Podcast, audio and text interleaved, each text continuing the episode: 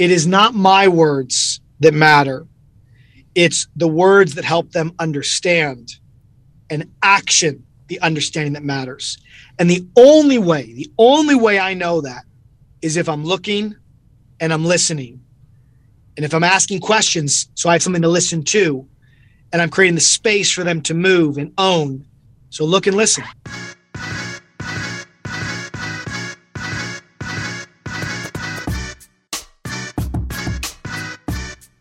Have you ever fallen totally flat when coaching or cueing a client? You're pulling out everything out of your playbook, and for whatever reason, it's just not working? If so, welcome to the club. I know this has happened to me in the past, and it has most definitely happened to today's guest, Nick Winkelman. At the time, Nick was working with some of the most elite athletes on the planet at Exos as the head coach of their NFL Combine Prep program. And when he determined he wasn't truly connecting and making an impact on his athletes' performance, that's when he realized he needed to change. In today's episode, we're going to talk about the language of coaching, which just so happens to also be the title of Nick's new book on this very topic. We're going to talk about the moment before the movement and why it's so powerful.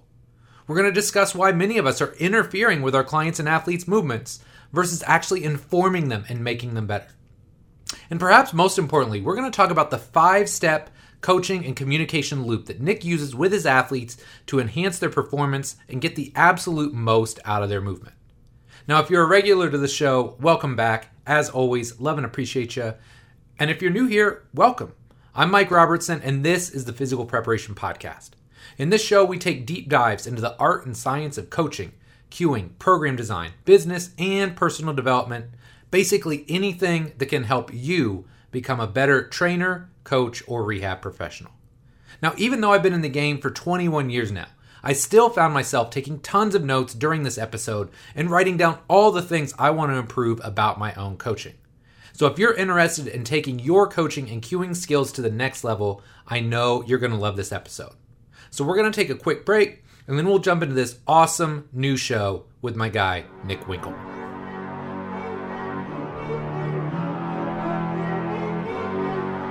Today's episode of the Physical Preparation Podcast is brought to you by Exerfly. If you're unfamiliar with flywheel training, it's a method of strength training where your athletes generate resistance by using the inertia of a flywheel instead of traditional gravity based resistance training. By accelerating and then decelerating a disc, your athletes generate resistance at all phases of the movement. This allows for high force training as well as eccentric overloading without the need for crazy heavy weights. I first got interested in flywheel training because I wanted my athletes to be better prepared for sport. Standard free weight training is great for the early preparatory phases, but I wanted something that could improve the rate of force development in both the concentric and eccentric phases of the lift. Most importantly, I wanted to make sure my athletes were prepared for those eccentric forces that they'll encounter in sports. And with their motorized technology, the Exerfly allows you to increase the eccentric phase of the lift from anywhere from 1 up to 80%. The biggest objection I had early on was learning a new piece of tech or equipment. After all, sometimes these things sound great, but really aren't all that functional, or they take forever to figure out. But luckily, if you take the time to watch a few short videos and experiment a little bit, you'll be using the Exerfly like a pro in no time. Setup is quick and easy, and my athletes are absolutely loving it. Last but not least, there are tons of different exercises and variations you can use as well. Whether we're talking squats, hinges, presses, split squats, if you can think of it, chances are you can figure out a way to do it with the Exerfly. The really cool thing is Exerfly is used by numerous teams in the NFL, NBA, over 50% of the English Premier League, and numerous Olympic developmental programs as well. Now, as a small business owner, I normally think, hey, this is way outside of my budget. I can't afford it because we all know in a small business, every penny counts. But Exerfly has you covered there as well. They offer 36 month interest free financing so you can get started ASAP with your training and pay as you go. And when you factor in a 30 day money back guarantee, two year warranty, and free shipping, I really believe this is a solid investment. Look, the bottom line is this if I don't really love something, I'm not going to promote it on my show. I love my Exerfly, the results I'm getting with it, and I think you will as well. To learn more, head over to exerfly.com so you can start building some savage athletic beasts in your gym. Again, that's exerfly.com. All right, Nick, man, thanks so much for coming on the show here today. Really excited to get you back on. Could you start by just telling us a little bit about yourself? Yeah, Mike, it's it's good to be back on. Before I do that, how long has it been? I ah, think it, you're, it you're, might have been like it might be like eight years ago. you're you're pretty damn you're pretty damn close. You were the seventh episode, right? Wow. The seventh episode, and we're like 320, 330 in. So you were last on in 2015. Oh, almost eight. Oh, wow. So my yeah. intuition wasn't that far off. No, there. you're okay. right on, dude. Um, cool. Very cool. It's great to be back on and, and, and congrats on uh, continuing to provide this platform for as long as you have. I, I just, I, I, think I tried podcasting for like three episodes over COVID, and that's about how, yeah, that's about how long I lasted. So huge kudos to you and others that do this. Um, okay, who, who, who am I? So strength coach now for uh, 20 years or, or, approaching 20 years. Um, really, it's it's I'm, I'm in chapter two of my professional career. So chapter one was uh, 10 years at Athletes Performance, uh, now Exos, as people know it, under under and with Mark Verstegen and the Luke Richessons and the Sue Falsones and the Darcy Normans uh, of the world. So spent 10 years, and really that was two different major responsibilities one overseeing our education department our, our, mentorship and now people know through the xps and the online education i uh, i was fortunate enough to be a part of all that and then the other piece which really was my, my canvas for becoming a coach was overseeing our NFL Combine Development Program, which obviously, Mike, you you know yeah. all about in the work that you do. And so I did that. I led that for seven of those ten years, uh, primarily from the speed development side. And we, we, can kind of circle back to it, but for me, it's been in the development of you know helping people move better on the field through the the full diversity of complex movement that is sprinting and agility and jumping and plyometrics that that I really learned how to become a coach and and fell in love with coaching as an act and an art as much as I loved uh, the strength and conditioning discipline mm-hmm. specifically. Mm-hmm. And, and I think making that distinct, distinction is quite important. So uh, after after 10 years, uh, a PhD, and and uh, permanently tanned skin, living in Phoenix, Arizona, I had the opportunity to uh, to move across the pond, as they say, and join uh, Irish rugby. And my present role, I've been here now for coming up on on seven years as the head of athletic performance and science, and so here I uh, am still both coach and coach developer but much more of, of the latter in a, in a leadership role that has me working with roughly 34 S&C coaches and sports scientists uh, within the athletic performance department across four professional teams and our national teams, which obviously are, are made up of players on those four professional teams. And so uh, it's it's it's an amazing gig I'm in right now. It's it's it's amazing to live in another country, let alone work in a in an unfamiliar sport. And and fortunately now, six and a half years in, we've been able to do some some really cool things uh, across sports science, across coaching, across physical development that, that maybe we'll touch on today. And and the red thread, I guess, throughout all of that, that uh, likely has you and I talking, is my my interest, my passion project in in the act and art of coaching specifically looking at this space between us and others and and notably our ability to communicate movement and communicate in such a way that helps our, our athletes or just clients and patients of, of all varieties move better. So i'm i'm very much so literally interested in the act of coaching how we coach and the role of communication in that space. And so, fortunately, in 2020, I had my my book, uh, The Language of Coaching, published, and I, I continue on that journey, trying to um, yell from the rooftops to anyone that'll listen about it. So. I love it. I love it. So, I don't know if I've ever heard you talk about this, or maybe I haven't. It's just like kind of just totally spacing out on me right now. But what originally got you interested in this idea of coaching and communication? Like, was there like a specific moment or like a series of things that happened to you that made you think man this is really like interesting and something i want to dive more into yeah it's it's a it's a great question and every time i'm asked that question, I feel like my um, my my sense of where it came from uh, deepens or brightens, wh- Yeah. whatever synonym you prefer. So, uh, if my mom was here uh, on the call, she's still here with us on Earth, but on the call, she would um, she would tell you that I, I always had the gift of gab. I, I, I was always a talker. You know, she, Yep. she told me that my my mouth would either have me as standing in a courtroom as a lawyer or on the other side. You know, so she always liked to joke about that. And so it's unsurprising to me and and those that know me that I, I fell into something that had me interested in in language and words and, and communicating.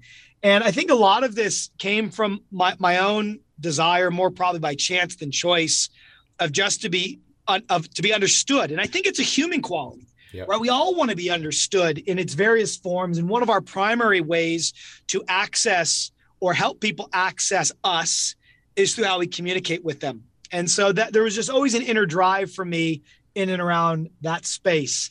Now that that's solidified into something useful. Uh, if you want to give it a moment, probably there was two moments. One was in college. I was a few months into my practicum as a, a- an aspiring personal trainer at the time, just trying to cut my teeth Mhm. in in the the entry point to coaching others. And I was working with a gentleman, uh, fall, shadowing him, and I was just enamored with him as a coach. He, he was he was quite a controversial character, very energetic, very charismatic, um, loved and and the opposite of loved by some.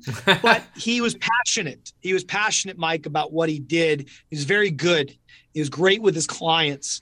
And so I tried to understand why he seemed to be so different from the other coaches. I mean, he bench pressed on Mondays, he, he did bicep curls at the end of the session.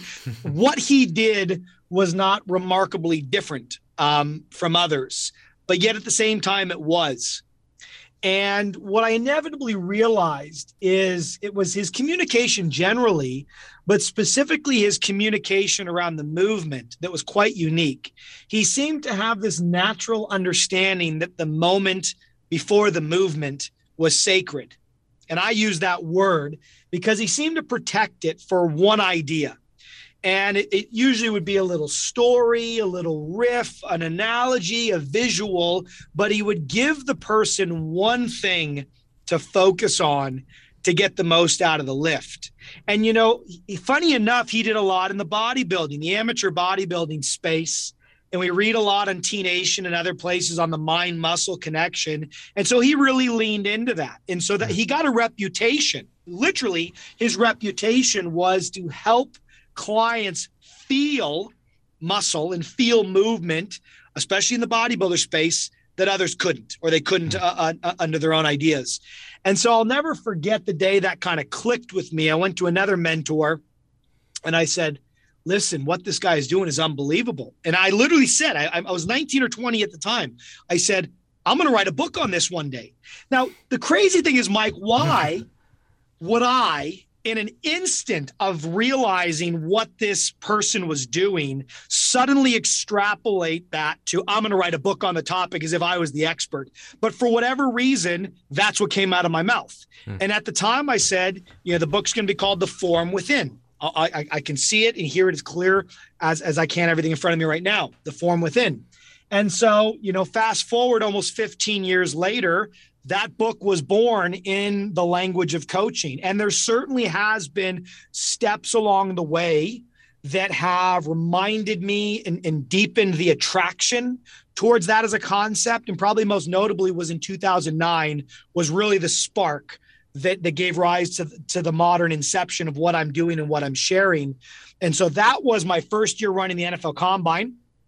I was probably week two or three into the program.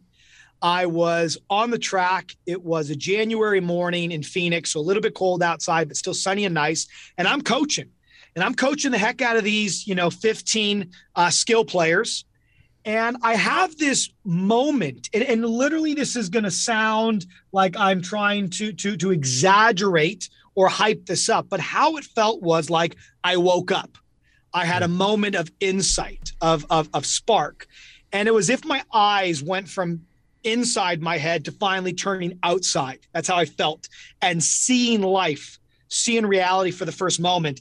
It's kind of like when Neo wakes up in the Matrix. Yes. Right. Not Yep. to that same extent, but by way of, of analogy, that's kind of how it emotionally felt. And what I realized was wow, I'm controlling the session with military precision.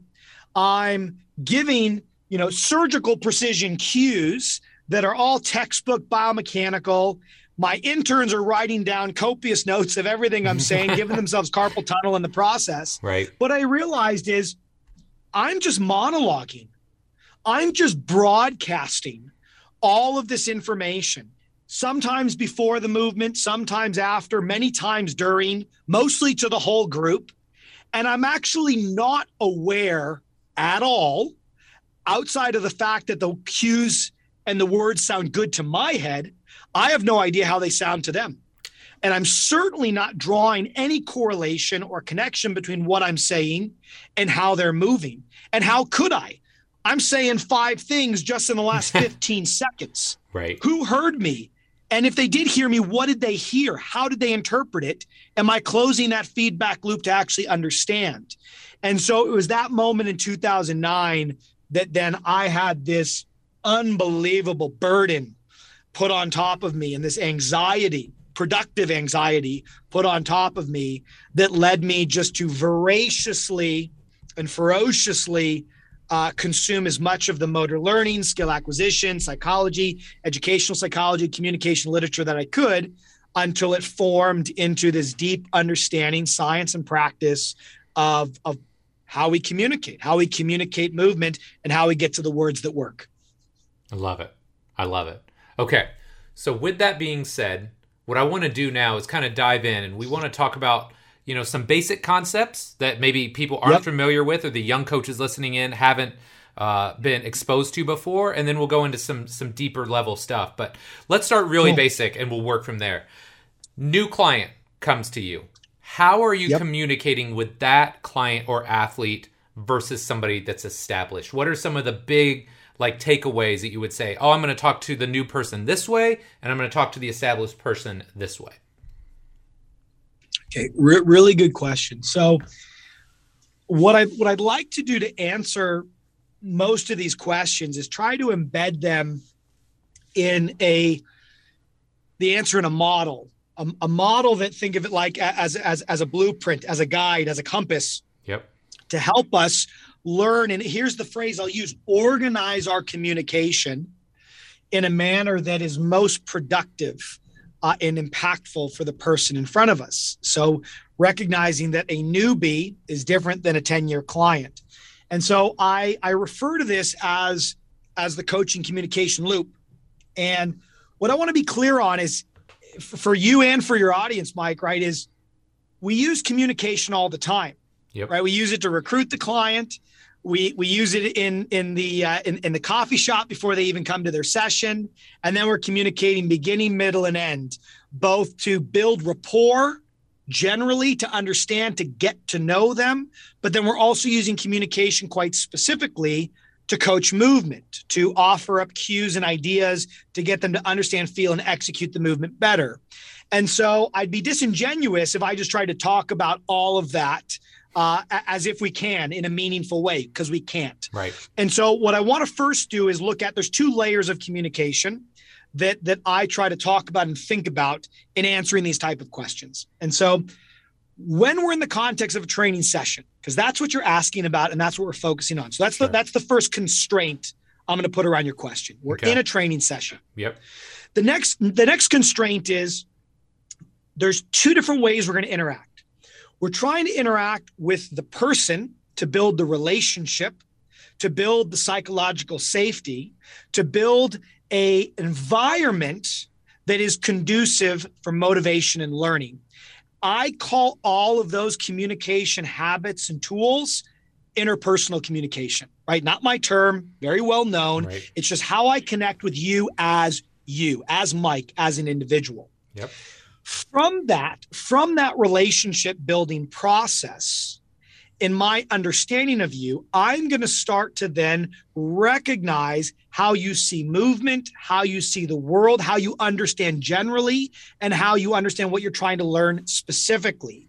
From that, think of that like a mine, that, that a quarry, right? Whether it be diamonds or gold or iron, that's a quarry of information that's a quarry of preferences and memories that make up you as you, who you are, and how you exist in this world. From that quarry, I'm going to utilize relevant information to then do the other form of communicating, and that is communicating movement. Okay. That's me talking to you in terms of the movements you are trying to learn. So, this is now the second constraint I'm going to put on your question. I'm not talking about interpersonal communication right now. I'm going to talk about movement communication. But what I want the audience to recognize is to be good at communicating movement, to be good at offering up a cue like push the ground away in a sprint, or as you're lowering an RDL from head to heel, imagine you're like a teeter totter or a seesaw. To know how to utilize language that can be converted and transferred into movement, you need to know who you are talking to. Mm-hmm. And so, with that, the first primary difference between a newbie client and one I've been working with for five to 10 years, Mike, is one with the one I've been working with for 10 years, I know them. I have a history of memories and preferences that have been born out of countless conversations that know it or not, I can lean on and leverage when I'm trying to coach them. And many coaches do this. I'd argue most coaches do this, but they do it more by chance, Mike, than mm. choice. Not yeah. all, yeah. most. And so the first thing that I'm going to say that is important with a client that is new is I'm going to leverage a lot more of my time and my communication real estate in getting to know them. And so I'm going to ask them a lot of questions. Uh, if it's a movement, I might say, hey, have you ever performed this before? Have you ever had a coach before? Right? If maybe they haven't a coach, hey, what did you like, or what what type of coaching, what type of communication do you most enjoy? Just general information gathering as anyone would to get to know them. Yep. So I'm going to make the assumption that that practice is going on. Now, the question that you've asked is how do we then communicate movement to a newbie versus someone who's highly experienced? And this goes back to the coaching communication loop. And so the coaching communication loop is designed to help individuals organize their movement communication in and around the coaching of a movement. So this is now the final constraint. I want people to think about okay, I'm coaching an Olympic lift, or I'm coaching a sprint, or I'm coaching a kettlebell swing. Okay. The communication loop has five moments. I don't want to call them steps or stages because that suggests that they always need to occur. Mm, but rather, yeah. there are five core communication moments that always are there, know it or not, around the execution of a movement. And the way I'm going to use those five is a little bit different if you are new versus highly experienced. Okay, so let's start with the newbie. Let's say I'm going to use a skill I teach all the time. I know you do as well sprinting. Yep. When I'm working with someone for the first time, the very first step is I'm going to describe the movement. Okay. The second moment is I'm going to demonstrate it. So, this description and demonstration are the first two opportunities to provide the client and the athlete with information, verbal and visual information about how that movement should take form. Now, the key thing to understand is you are just trying to give them a basic explanation and a basic visual understanding of what is being asked of them. And so, to demonstrate that, I might say, listen, Mike, we're going to do this sprint. Some of the big things we're looking for is as you push off the ground from head to heel, you're nice and long. We want to see a big knee drive come forward. Everything's nice and big, right? And we're going to then smash that leg back to the ground. You can almost think of your leg like a hammer. We're going to lift it up and then we're going to hammer the nail and push it down. Now, this is great, right? You're following along. I'm trying to give you a few pictures. Then I say, okay, I'm going to demonstrate it. I demonstrate, I reinforce nice and big. So those are my first two moments. Yeah. Now, the key thing is how those two moments interact. Sometimes I'll describe then demonstrate. There's certain times where I might say, I'm going to demonstrate something, then I'm going to talk to you about it. I demonstrate first and then I describe. And I would encourage those listening to think about that, right? There isn't one way to do it, but those are the two pieces of information I'm trying to provide. It's the same reason when we see someone give a good presentation, there's usually a nice image on the slide and minimal viable information, MVI. Hmm. Same thing when I'm coaching a movement. I give MVI, minimal viable information, and I really allow the visual, the demonstration itself to be the shining star. The third moment and, and, and I and I hesitate here because without slides, sometimes it can be difficult. But the third moment is what I call the cue. Okay, the okay. coaching cue. Now, people think, well, hold on, Nick, didn't you just say there was a description? Isn't that all the information you need to provide? But I think, Mike, you and I've talked about this before. The cue is the third moment because it is the moment before the movement. It is the moment that that mentor I had years ago kept sacred. It's the moment that he intuitively recognized because it was the last thing we said before they moved. It increased the odds that that was the thing they think about, thought about while they were moving, and thus had the biggest impact on the movement itself. And so we protect the cue as this third moment, the moment before the movement, because it increases the odds that you remember to take all of that soapbox speech that you just gave to paint a picture of the movement. And from that, you extract the one idea that you know is going to help them get a little bit better. Now, the, the key thing that I want to say to you and to the audience is do you need to provide a cue every single time, even if it's a newbie? And the answer without question or hesitation is no we don't need to always provide a cue. And this is why I'm trying to change the way people think about this as a model, in that this is a moment such that when you do decide to cue, this is going to provide you a bit of guidance, what you and I are going to talk about next, what you call deepening it. But we don't always need to provide a cue. It's only when you feel it is necessary. So that's the third moment. From there, then they do it, right? So we've described, demonstrated, cue, then they do it. Now, people ask the question should communication happen while someone moves? And for me, usually the answer is no. It's like when you're working with an athlete and they're doing a single leg RDL or a single leg squat and they finally balance and you're like, good job. And they fall over, right? yeah. It is so easy to distract people. And so, too often, communication, even though it's meant to inform, it can interfere. And so, we rarely want to be communicating while they are moving unless we're providing general encouragement, which usually is okay, especially for large groups, if we are reinforcing short, brief statements. So, for example, single leg RDL, I want to see someone nice and long. I might, in a tempo type fashion, say long, up, long, up. And in that case, I'm not providing new information and I'm not providing cues at an intellectual, conceptual level, but I'm using language like rhythm, hmm. like a metronome, like song to help them with timing and control.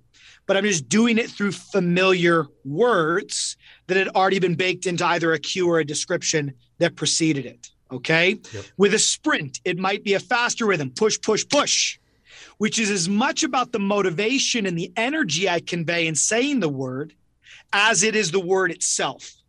And so those are the only examples that I can give where I'm communicating while they move. Otherwise, silence, creates mm-hmm. space for them to own the change. Right? That's moment number 4. Obviously a critical one that needs to happen every time. Yep. And then moment number 5 is the debrief. So describe, demonstrate, cue, do, debrief. And the debrief, the final piece there is we are trying to figure out the next best cue, the next best idea that's meant to help that person move better. And so through discussion, through dialogue versus monologue, we're trying to figure out one of three things.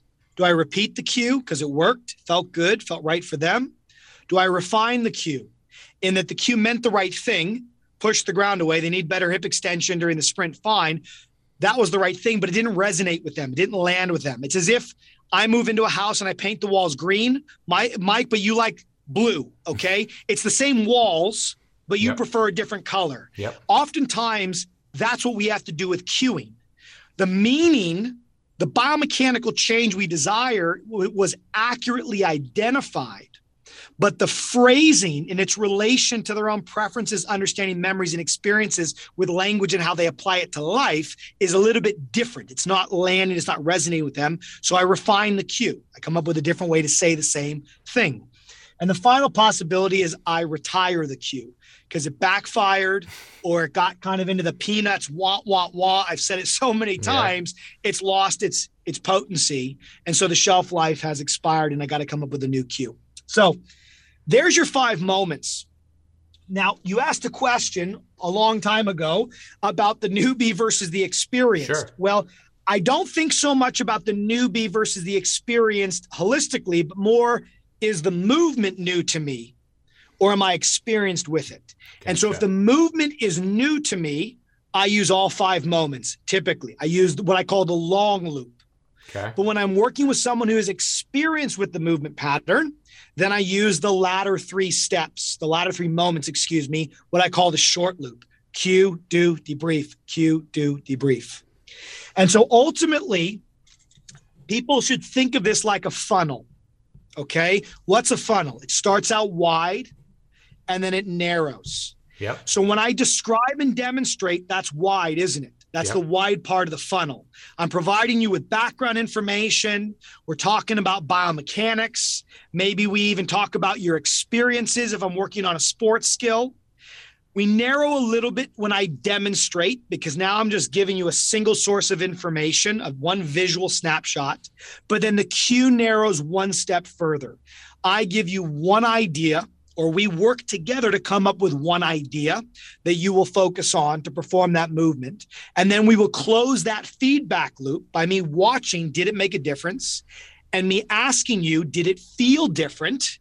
And us connecting and closing the loop around whether or not that cue should be repeated, refined, or retired. And if you take that process and you loop it, hence the name of the model, you loop it again and again and again, you provide yourself with an unavoidable path towards getting to the words that work and ensuring to the degree with which we can use language to improve movement, you exhaust that pathway. And the beauty, the final thing I'll say, then I'll stop talking here, Mike. the beauty of this is as follows if you understand the principles behind each of those moments, which we can get to, and you understand how to use that model in a flexible manner for a new movement versus one that a person's experienced with, and you exhaust that process, not only are you better at using language to change movement, but you also start to get feedback on when language is no longer enough. And when you see that language is no longer enough, it inevitably draws your attention back to the other variables that affect movement strength, power, mobility, stability, functional biomechanical capacities that are trainable, but if restricted, might not be coachable on the day. So, in an indirect way, this provides a secondary form of movement screening, in that you quickly through this process realize what is coachable, what is changeable right now and subject to influence because the person has the capacity to change, and what is not, and thus needs to be addressed through a longer term physical development plan, recognizing that these paths always run, as Gray Cook talks about, in parallel, but it starts to inform where the strategies can make a difference for the person. Yeah, I love that, dude. Okay, so I think this next kind of idea or concept is going to go really seamlessly with what we just talked about because you and I have both been doing this long enough. We've had interns, right? We've had young coaches. And I always describe it as this moment when I feel like a young coach really starts to see movement, right? In our gym, Yes. maybe it's six, eight, ten weeks in, and they're like, oh my gosh, now I like see all the things this person is doing wrong. Now, the downside to that, as you know, is that they feel it's their job to immediately fix all 10 of those things that they just saw this person do wrong. So when you have a young coach or a young intern, Yes. you know you want them to focus on like one thing, one cue. Yes. How do you help them narrow that field and get to that one thing faster? Ah, it, it takes time. I hesitate because there is no shortcut. Yes. In in my experience, I, I this is my opinion. There is no pill, there is no book, there is no shortcut to watching movement. Yep. It just takes time. Yep. Because there's an old Zen quote, and I love this. Okay. Goes something like this Before I studied Zen, the mountains were the mountains and the rivers the rivers. When I studied Zen, the mountains were no longer the mountains and the rivers no longer the rivers. And when I mastered Zen, the mountains once again were the mountains and the rivers once again the rivers. I feel that that is a remarkably uh, apt way to think about the coaching eye. Mm-hmm. When you initially watch movement, you watch it with um, a beautiful naivete. You know, watching the person, oh, what are they running? Well, what do they look like? Ah, they look a little hunched over or squatting. Uh, something looks wrong with their knees, right? You see the whole movement, and any movement anomaly that just kind of doesn't feel right. That that my mom again could probably see if her and I were sitting around a lake on a Saturday morning watching people run. And I said, hey, on a on a scale of, of one to five, grade people uh, if you think they're good at running, if it looks good or bad. She's probably not going to be far off my own grading. The difference is the difference is I'm going to be able to tell her what's wrong with the bad people, right. um, whereas she'll just know it doesn't look right. and so that's how it starts. Yep. People know when it, and how do I know that? Because I do, I feel I do know that because I use what's called an A B demonstration with my athletes. Okay. And this is teaching athletes, you know, change of direction, sprinting, and they're and they're rugby players, right? It's not like they're sprint coaches. Okay. They're not used to analyzing sprint technique. And so I'll do an A B demonstration where either A or B is let's say the wrong way to do it or the exaggerated error and the the alternative a or b is let's say what i want to see uh, in both cases physically demonstrated no language at all and i say which one do we want to see and i've never heard an athlete get it wrong yeah. Ever. Ever. So the rivers were the rivers and the mountains were the mountains. When the athlete when the when the coach comes in they have an intuitive sense that something is wrong. Then what we do is we reveal to them the full force of biomechanics. And we explain uh, the head, shoulders, knees, and toes. We explain how it's all connected at a uh, at a fascial level, at a joint level, at a muscular level, at a neural level, both independently and collectively. And so inevitably they become overwhelmed by information. And so they start to perceive themselves as seeing everything right? So the mountains are no longer the mountains and the rivers are no longer the rivers because they are zoomed in so heavily. They just watch the knees on the last rep, or they just watch the shoulder, or they just watch the hip. And so you zoom in so far, the thing you're looking at is now out of perspective. It is no longer the holistic runner or the holistic squatter. That's why the Zen quote goes the river's no longer the rivers, the mountains no longer the mountains. Now, this is a part of the process, Mike, is we have to start to understand the parts to then be able to zoom back out to the whole and be able to watch the whole movement, but then have our intuition quickly go to the area where the change, if made, will have the biggest improvement. I don't know how you expedite that outside of the fact that I use a zoom in, zoom out uh, encouragement with with young coaches, and that is, hey, on one rep, I want you to allow yourself to just watch the lower limbs, or just watch the upper limbs, or just watch the trunk. But then every time I want you on the next rep, or after a few reps, zoom out and just allow your vision, as if wide frame, bird's eye view, to take in the whole thing. And that zoom in, zoom out, zoom in, zoom out process, I think, starts to educate the intuition of the micro in terms of the macro. Because if you're not watching the macro, you are going to convince yourself through a literally a biased perspective that, oh, the knee is what needs to change. Well, yeah, if the only thing you were watching were the knees, that's the only source of information available to you. And thus, that's the thing you're most likely to try to change. And so I remember that that was the recommendation I was given by, by Daryl Eto was that zoom in, zoom out type approach. And to be honest, Mike, right? My, my, my son a few years back learned how to ride his bike. Okay. Yep. Fell off it a ton of times, but never learned how to ride the bike. And he's riding the bike proficiently. When I asked my son, hey, uh, Madden, how did you learn to ride your bike? You know, he said, I don't know. I just did it. Mike, I'm going to be honest with you. That's that's what that's what's happening here. Yeah. Right. Trying to explain the complexity of educating a coaching eye for me is a fool's agenda. I think we can explain the steps, the process, recognizing that how fast that happens is how quickly you accumulate hours of observation and how correlated that is with your own education to help understand better what you're looking at. And then it's the ability to be confident in stepping back and zooming out and taking in the picture as a whole. Because inevitably, the best coaches allow that detail to settle down like the sediment at the bottom of a river into their intuition.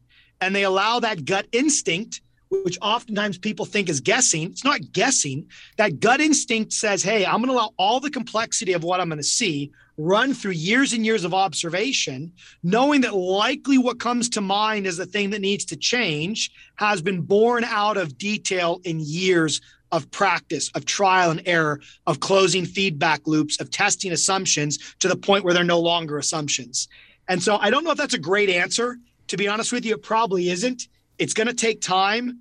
But if you want the mountains to once again become the mountains and the rivers become the rivers, uh, you, you have to zoom in to begin and it, then zoom out. The it, problem is if you stay too close. If you stay too close, you're lost. Yes. No, it's perfect, and it's it's absolutely perfect because I think a lot of times in this this world in this space that we live in now, everybody is obsessed with fast tracking and hacks, and you know, like that's great, but there is no hack to like reps, and that's what I always try and explain to young coaches and interns that come through our facility. They're like, "Well, how do you see that?" I'm like because I've been doing it for like 21 years, you know? So I don't expect you to have the same level of, you know, of attention to detail and knowing what things to look for. Hell, most of them don't even have a movement model constructed yet, you know, let alone like, oh, this is how they're deviating from a model. So, like, I think that's yeah. absolutely perfect. Um, but but let me interject. Let me interject yeah. one thing. There was a hack, and it's not even a hack; it's a strategy. Okay. So, so I'm that young coach. I've been working with Mike for you know 10 weeks and I'm I'm starting to feel like I'm getting a voice. And I feel not 100% certain, I feel like I'm starting to see something. Yep. Okay? Yep. If we go back and and and I and I mean this, right? This is why this is how I mean that that understanding your communication strategies will help you better understand your training and your biomechanical analysis um, as as a way of of deduction, right? Of, of, checking things off the list of what it can or cannot be in terms of a biomechanical change. And so, if I'm watching the move and I have a, a, a hunch, an intuition of what needs to change, okay, maybe I can justify it, maybe I cannot. As long as I commit to providing one cue, one coaching cue that is directed at making that change. And let's say, Mike, I can't even come up with the coaching cue. Then I involve the athlete. I say, Mike, we need you to get a little bit more push off the ground when you're sprinting. What do you think you can focus on to do that? Right? How great of a pressure release is that on a coach? Yeah. You don't even need to freaking come up with the cue.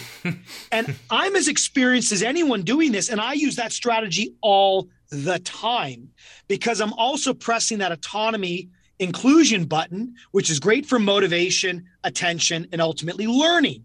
So, nonetheless, I come up with the cue or I involve the athlete to come up with the cue. Either way, I have a cue and we try it.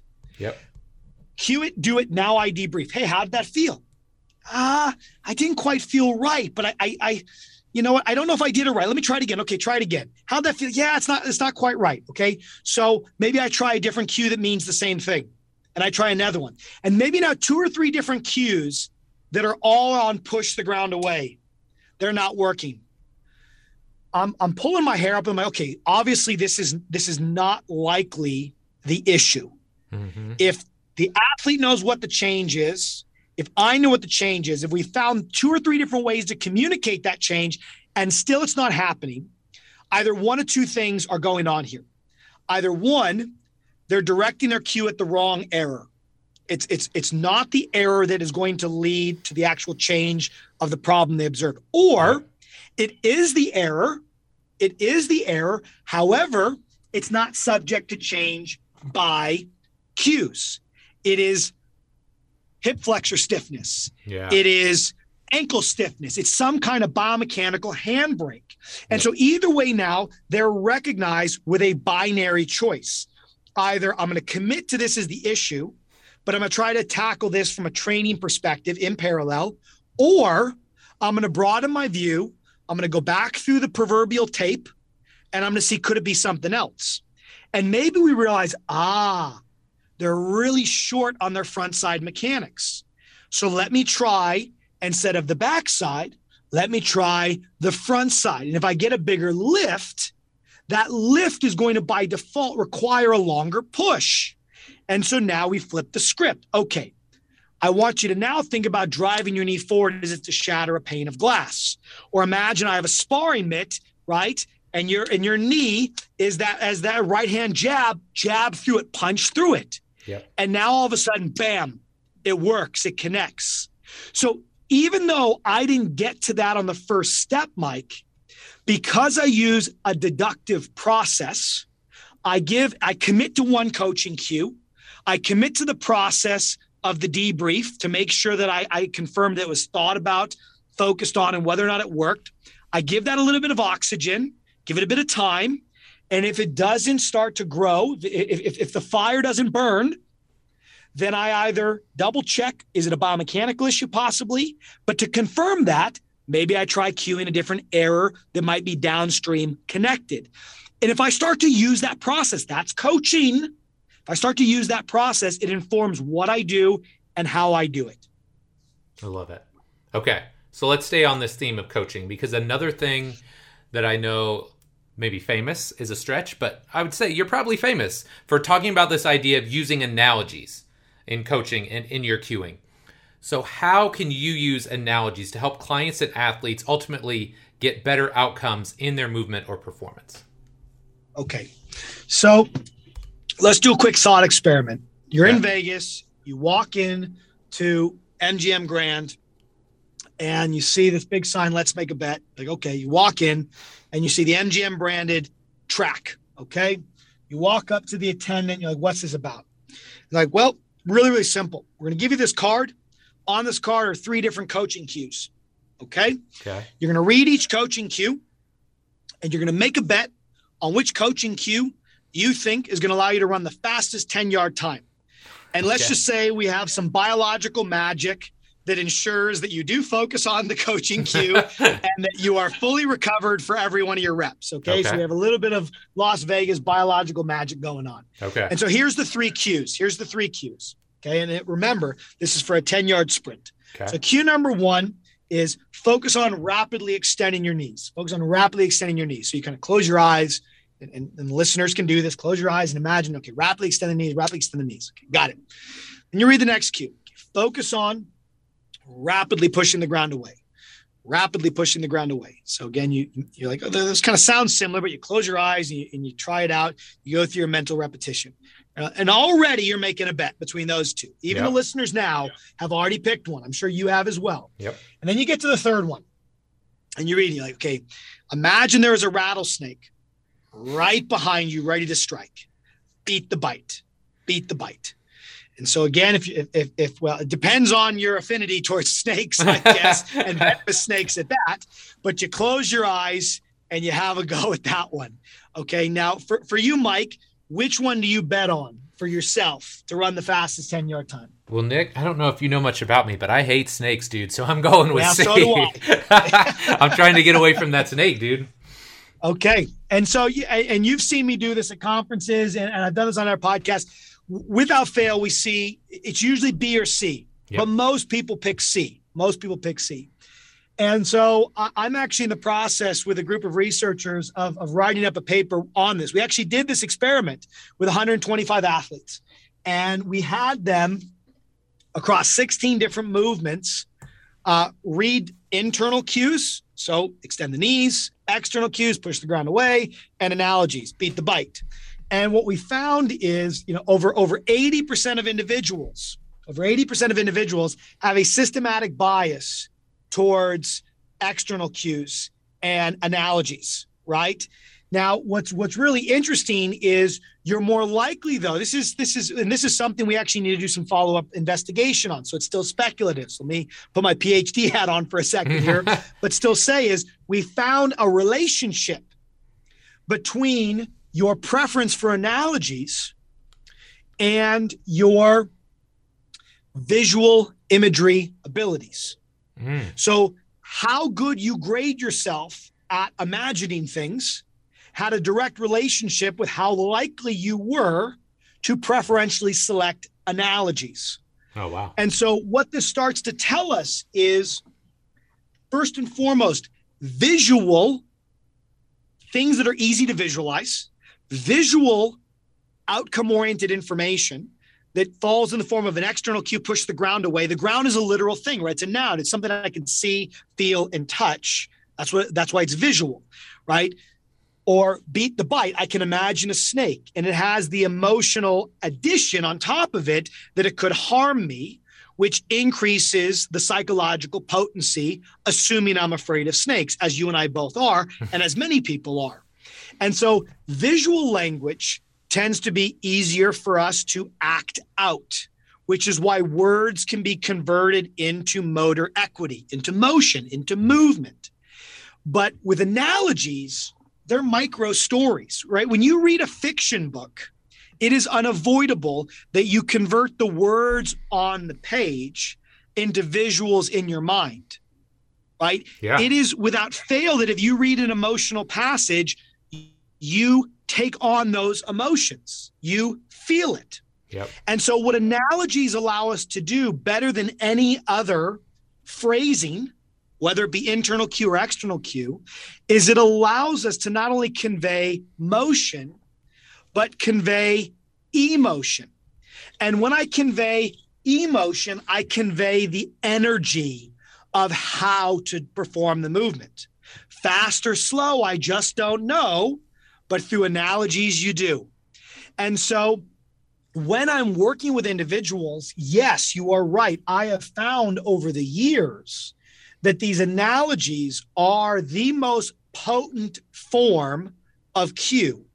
They are the most readily transferable to movement.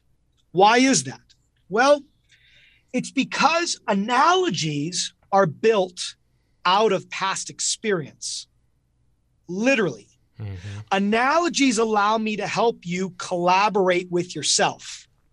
Analogies allow me to help you coach yourself. So, for example, if you're sprinting and you either pop up too quickly or you stay too low, what you are telling me is you are not intuitively understanding how to naturally rise. Mm-hmm. Now, Mike, that's a pretty complex topic to explain. Right. How do you biomechanically run in a manner where you go rise over run from low to high in a progressive way? Please, I would welcome anyone to explain that very concisely such that an athlete can convert that into actually doing it. Well, there is a way to, and that is to find something that a person is familiar with that has that attribute that already inherent to it is that skill of gradually rising with the attributes ideally that relate to the human body at the very least in terms of shape and structure. And so if, if no one has thought of it yet listening it would be a plane taking off. A plane is a perfect example of something that starts nice and low and gradually rises in a progressive manner. It also has the addition that from tip to tail, it's long, it's yeah. stiff, just like head to heel. it also has the physical physics attributes, the Newtonian attributes of accelerating very rapidly until it reaches a constant speed. We are now at altitude. Ding, ding, take the belt off. Right. Okay. So here I can now say, I want you to explode off the line and gradually rise like a jet taking off. The beauty of that analogy is I can start to play with it. I can start to tell a story that lives beyond the initial sharing of the cue, such that I can say, hey, on that last rep, you stayed on the tarmac. That's a way of me saying you stayed too low. Yeah. Hey, on that last rep, you popped up too quickly, right? Nose was way up in the air. So even now, as they're running over a longer distance, I can start to say, take off, take off, as a trigger for them to start to gradually rise. Hidden inside of that analogy is incredible biomechanical complexity, but that allows me to mirror a visual in my mind. I can act as if I'm the jet. And in the same way, my kid can learn how to ride a bike by responding to gravity against the instability of the bike, we can, in a very real sense, learn to map our movement to a mental image that gives us a sense and emotive feeling of what that real thing is. We can act as if, and in doing so, become. And so, in the same way, if I'm having someone do a single leg RDL and I'm trying to get better length from head to heel, I want better extension, I want them to be neutral, throw whatever yep. biomechanical synonym you want. Again, that's a complex thing because I'm like, okay, check it. You got to go down, but also stay long at the same time. That is like, it, if you think about that from a client that has, you know, low low motor equity, doesn't really understand their movement pattern. You're like, you want me to pat my head and rub my tummy, basically. Yeah. So if I say, as you are lowering, I want you to imagine your body is a rubber band. Okay. And I want you from head to heel, I want you to stretch that rubber band as you lower. Their focus is now on getting long, but in getting long, they create stability, which, as you and I both know, Mike, allows it easier for all the motion then to happen at the hip. Yep. And so the hip happens as a consequence of the stability I create through the analogy of head to heel, be a band being pulled, or head to heel be a chain, take the slack out of the chain. Like, or hey, don't be a bent nail. Like the nail is bending, right? Get nice and long. And so these are different ways to add in texture, feel, and the essence of something that I can act as if without explaining it verbatim. Yeah. Language is not reality. I cannot eat the menu, Mike. And so, what we have to do is we have to actually offer up language that is hides the complexity in something that, like Simon says, like show and tell, um, like charades, that I can act out, that I can act as if. That's why analogies are so powerful. They're based on our inherent ability to story tell, to visualize, and to mirror. And so analogies are what I call verbal demonstrations. Verbal demonstrations. It makes it unavoidable that I see and feel something via language. And such, it's a shortcut, it's an accelerant to the words that work. Love it. Okay, so here's a question that I've literally wanted to ask you for years. And I'm really interested in this because obviously you've talked a ton about performance based stuff and external cueing. I'm always a believer, or at least in most cases, like there's the the light side and the dark side of the force, right? So is there ever a time to use internal versus external cueing, like in a rehab environment, or is there a time where you're trying to call attention to a muscle or internalize these these feelings? Yeah. So it's my, it's my favorite question it is my favorite question. I okay. love the light side, dark side. So we have to go back to bedrock principles here. Okay. And what I mean by that is ask ourselves with a body of evidence now that is 24 years old in terms of explicit research on this topic. So 1998 was the first explicit study that looked at internal versus external cueing. And now we're, we're, we're approaching probably 220 papers. And if you if you widen your search criteria closer to 500 to 800, okay? So we know we know how the body digests internal cues versus external cues on good ground. The first thing I'll say is this when you reach for your coffee cup in the morning, or your pint glass at night, or your water glass, whatever your beverage preference is, time of day, or you drive your car for that matter, or even right now as people are listening, I'm going to argue that your body is fundamentally invisible to you. You operate at a conscious level of oneness, of wholeness, where you are what you are paying attention to. And because we have to navigate, interact, and dance with a physical environment, the vast majority of our time, especially when it comes to movement, our attention is placed on our interaction with our environment and the outcomes we are motivated to achieve, whatever they might be, as simple as walking down the street or reaching for a glass. And our body is fundamentally invisible to us. Now, some coaches might say, well, that's the problem. If we are a bit more aware of our body, but I, what I would argue is that's not the point I'm trying to make. The point I'm trying to make is it is natural, holistically, and biologically critical that we place our attention on the environment we're interacting with. We are not meant to think about our body while we move our body. It's certainly not what's happening during riding a bike or or or walking for that matter. And even for a child who's learning to walk, they don't have the verbal structures that you and I do as an adult. Right. So even if we talk about coaching cues, well then how does a child learn to move? Right? If they don't have verbal structures, how, well they're experiencing the movement. Yeah. They're not thinking about it at an intellectual, conceptual level as we require people to do when we offer them language that needs to be processed, understood, and then converted into a motor pattern. So, what I'm pointing towards here is the intuition and the biological necessity of keeping our mind in an external state when we are trying to coordinate many, many joints and muscles to achieve a singular task.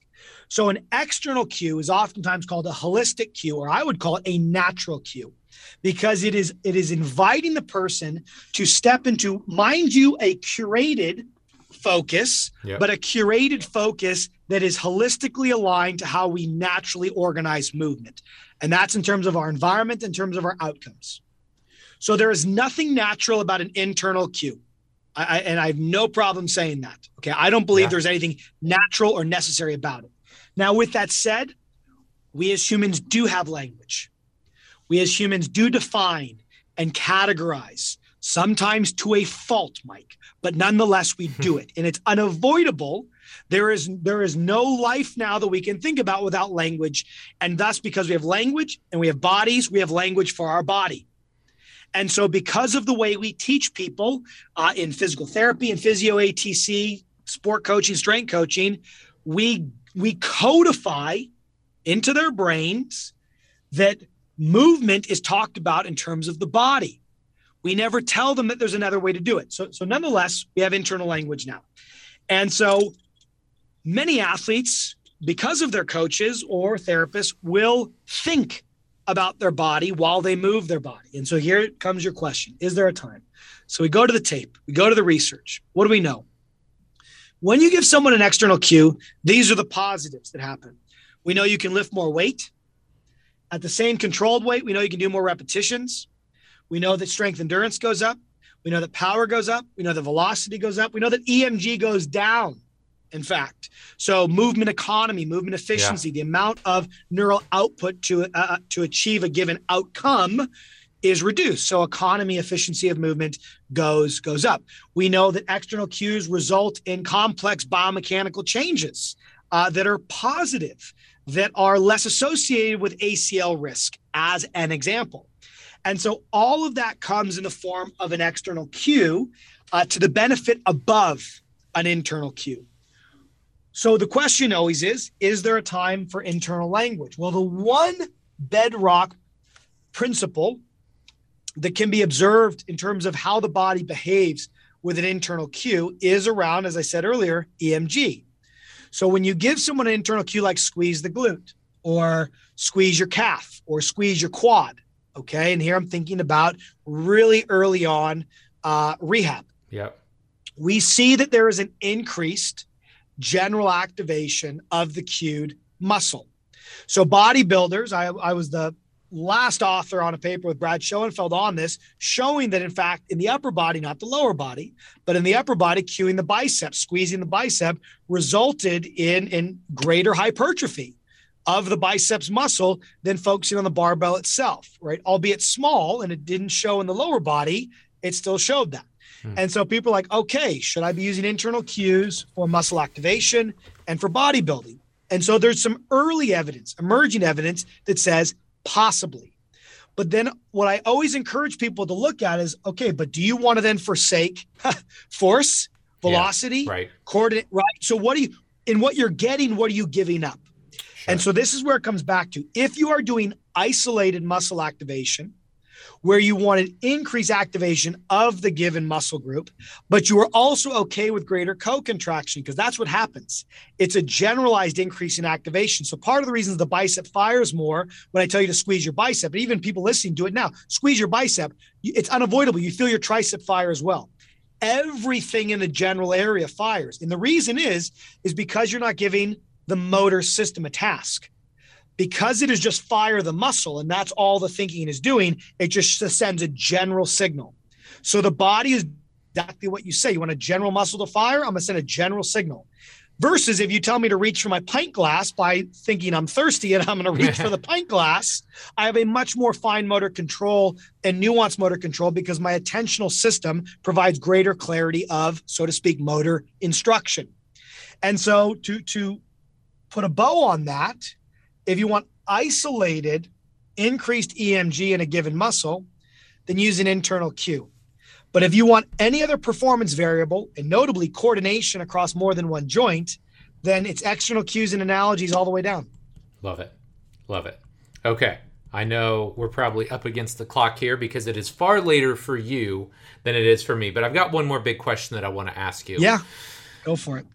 Again, a lot of let me preface this by saying you and I have been doing this for a little while now, right? Like 20 some years in, we've seen a lot of people above us, below us. You know, we're we're at a stage now where I think we both want to give back and we want to grow the next wave of coaches. So, if yep. you could give one message, and sometimes I hate these questions, but I'm going to say it anyway. if you could give like one message to every young coach, trainer, rehab professional to help them communicate more effectively, what would it be? It really comes to two things, which oddly enough doesn't involve communication. It's looking and listening. Yeah. Those, looking yeah, really good. And listening. Because communication is not what is said, it is what is heard. It is not my words that matter, it's the words that help them understand and action the understanding that matters. And the only way, the only way I know that is if I'm looking and I'm listening. And if I'm asking questions, so I have something to listen to, and I'm creating the space for them to move and own. So look and listen. You got to live it. That's not some bumper sticker. Right. I mean, look with intention, look with purpose. Am I seeing a change? Listen with purpose. Ask questions and offer opportunity, space for dialogue for you to have something to listen too. But without that feedback, you can never close the loop to understand if your words worked or how to get to the words that work. So looking and listening are the two critical ingredients that that day in 2009 when I woke up, I woke up to the fact that I hadn't been looking looking and I hadn't been listening. And when I created the opportunity to do those two things, that's when my language, the final L changed. I love it, dude. That's awesome. Okay, man. Again, thank you so much for your time. What I want to get out of you two last things. Number one, tell us about what's new. Like, what are you excited about? What are you working on? What's what's coming up for you? And then number two, yep. tell us where we can find out more about your your work. Well, uh, you heard it here first. I, I have my second book now acquired by Human Kinetics. It is going to be the language of coaching for baseball. It will be the first and hopefully a long, lifelong pursuit series of books contextualizing everything we've talked about to, to sports and continuing to deepen the well uh, as I say, of elevating how we do what we do to the same level as what we do. And so the, the language of coaching uh, lives on. Love it. Uh, I'm also in the background of that working on a fictional book that will bring these concepts to life in a far more visual, accessible narrative format. And so more to come on on that as well. And you know, I'm, I'm going to continue to I'm going to stay in this space, Mike. I'm not I'm not going to deter from it. I feel it. I, I uh, there's there's lifetimes in this Yes. work. Yes. And ultimately, for me, it's good work. It's it's work that is helping to improve the space between us and others and connect us. And, and from that, it, it, it feels worthwhile. And in terms of, of how to stay in contact, it's at Nick Winkelman on all the various social platforms, thelanguageofcoaching.com, and the, the, the book that people can pick up now. It's The Language of Coaching, The Art and Science of Teaching Movement on Amazon. Have a it. look. I love it, man. I'll make sure I get all of the links in the show notes. But man, always great catching up with you. Thank you so much for your time, Nick. I really appreciate it. Absolutely. I'll see you in eight years. Hopefully not that long. Hopefully sooner. Hopefully sooner, Mike. Thanks Yes. for having me again. I really appreciate it. All right, my friend, that does it for this week's episode with Nick Winkelman. Really hope you enjoyed it. Like I said up top, man, I've been doing this like 21 years now, and I'd like to feel like I've had some success. I do a lot of the things that he talks about in the show, but man, that doesn't mean there isn't room for improvement. That me- doesn't mean I can't continue to get better.